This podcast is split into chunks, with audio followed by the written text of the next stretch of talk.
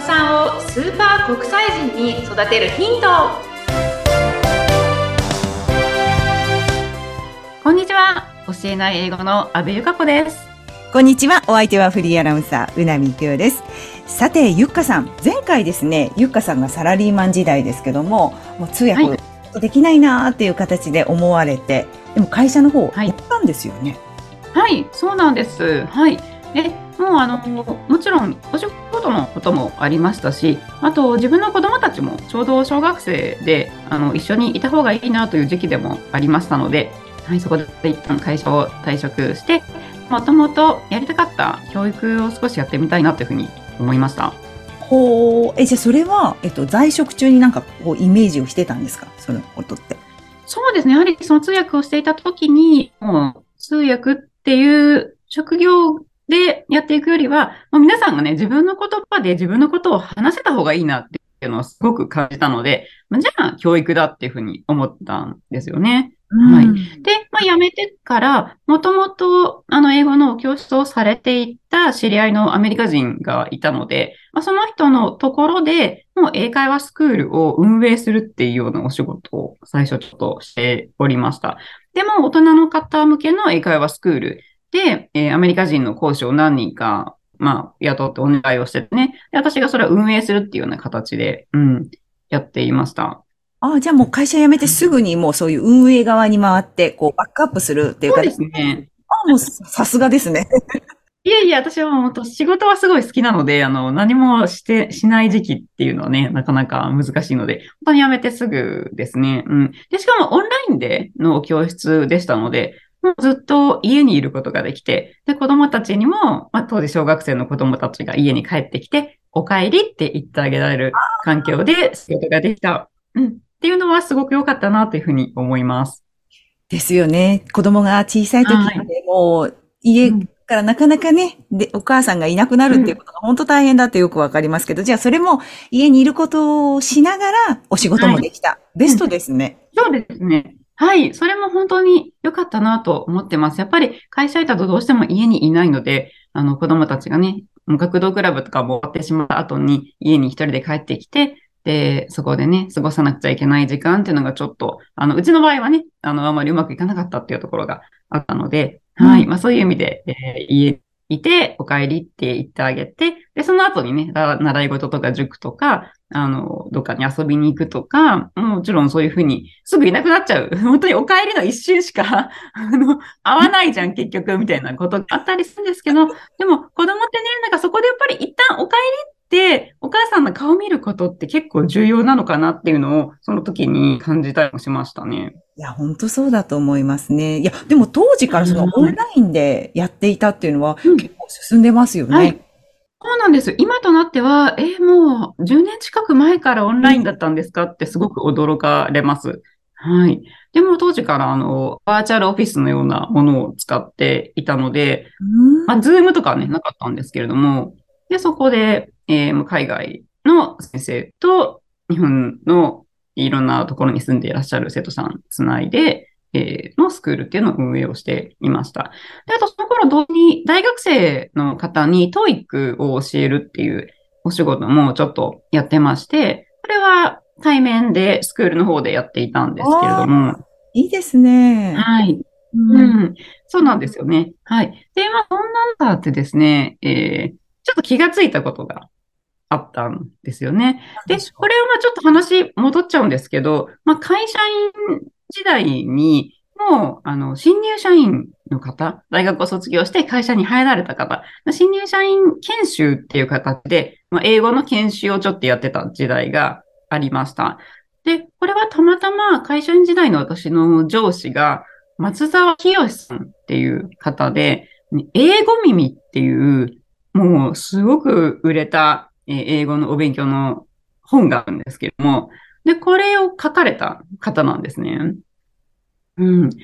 松沢先生は、もともとうちの会社のエンジニアさんでいらして、全然英語の専門家ではない技術者さんなんですけれども、本当にご趣味でもう英語をすごくずっと勉強されていて、で、もともとエンジニアさんなので、あの、その英語の音声とか、まあ、表現なんかを全部集めた、あの、ウェブサイトを構築されていて、それが編集者さんの目に留まって本の出版につながったっていう方なので、もともとは本当にエンジニアさんなんですけれども、えー、英語の学び方っていうところをですね、すごく研究されて本にされて、本当にその本がね、大ヒットしたんですけれども、英語耳で検索いただくとね、すぐ出ると思います。何が違うんですか？普通の、その教え方と英語耳は。どこが違うんでしょう？あそうですね。はい。もうすごくストイックな本なんですけれども、本当に同じ、例えば同じ曲とか同じパッセージをもう100回ぐらい聞きなさいっていうような、うん、感じなんですよね。なので本当に同じものを繰り返して、えー、聞いていくっていうやり方ですとか、あと多読？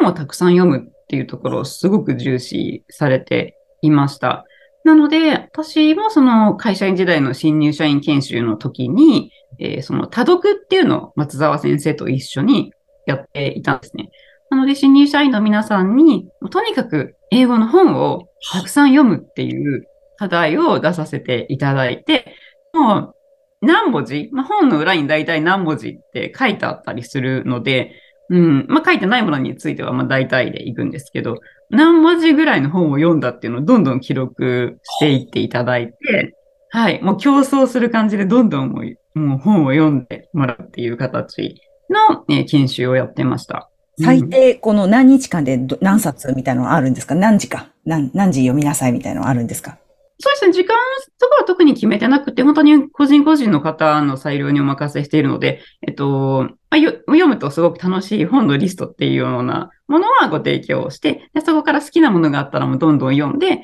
読んだ本を記録していって、えー、とにかく多読、とにかくたくさん読もうねっていうやり方だったんですよね。いいですね。で、ここで、そうなんですよ。ここでやっぱり気がついたことが、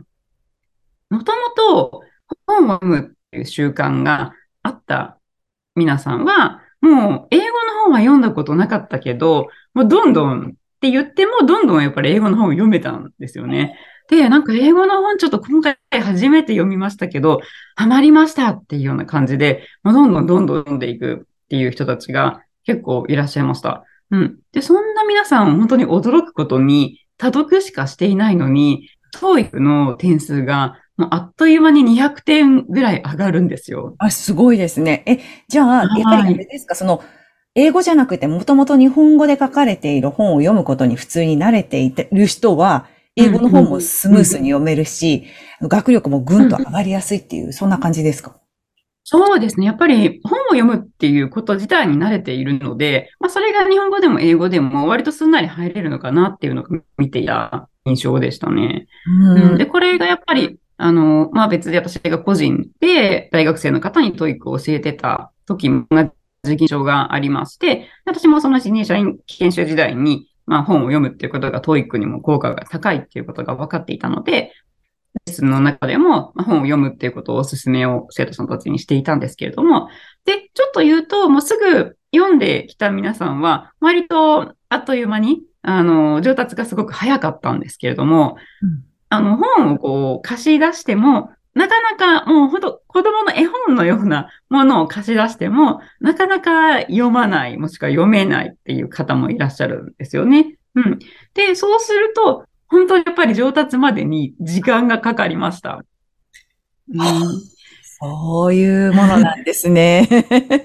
うなんですよ。はい。なので、やっぱり本を読むっていうことは、すごく英語の上達には効果が高いっていうのを私も実感しましたし、あと本を読むっていうことも、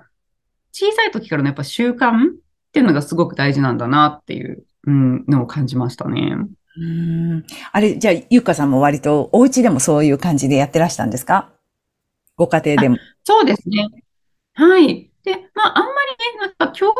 制はしちゃいけないなっていう思いもあるんですけど、でもやっぱり本は好きになってほしいなと思っていたので、もうやっぱ日本語の本、最初はね、特に中心でしたけど、子供たちやっぱすごい読んだと思いますね。はい、えー、なんかその工夫みたいなのってあるんですか、はい、こうやってると結構読んでくれるよ、みたいなのってありますか？うん。そうですね。でも本当にやっぱり好きなものをどんどん読んでもらうっていうのがいいかなというふうに思いますので、はい。まあ、どうしてもね、あの、親としては、名作をね、読んでほしいなって思ったりするんですけど、まあそこはね、お子さんの好きなものに任せて、で、お子さんがもう好きなものを読んでもらうっていうのがいいかなというふうに思います。うん。じゃあ、ジャンルを問わず、まず、なんなんて言うんですかね。そうですね。本屋さん連れて行くとか、図書館行くとか、なんかそんな感じからでもいい。あ、そうですね、そうですね。はい、すごくいいと思います。うん。ねえ、なんかそういうのもちょっと聞いてみたいなっていうふうに思いましたね、ゆっかさんね。はい。はい。本を読む習慣、日本語の本を読む習慣のある人は英語もとっつきやすいし、読めば読むほど学力もぐーんと上がっていく。そんなね、うんお話を聞かせていただきました。はい。ありがとうございます。さてゆっかさん。はい。あの、ゆっかさんの情報を得るにはどうしたらいいでしょうか？はい、ありがとうございます。えっと、こちらにメルマガのリンクがありますので、ぜひご登録いただければと思います。で、メルマガの読者さん限定でプレゼントなんかもね、お送りしてますので、ぜひぜひお気軽にご登録ください。はい、お待ちしております。はい、今日もどうも、ゆっかさんありがとうございました。はい、ありがとうございました。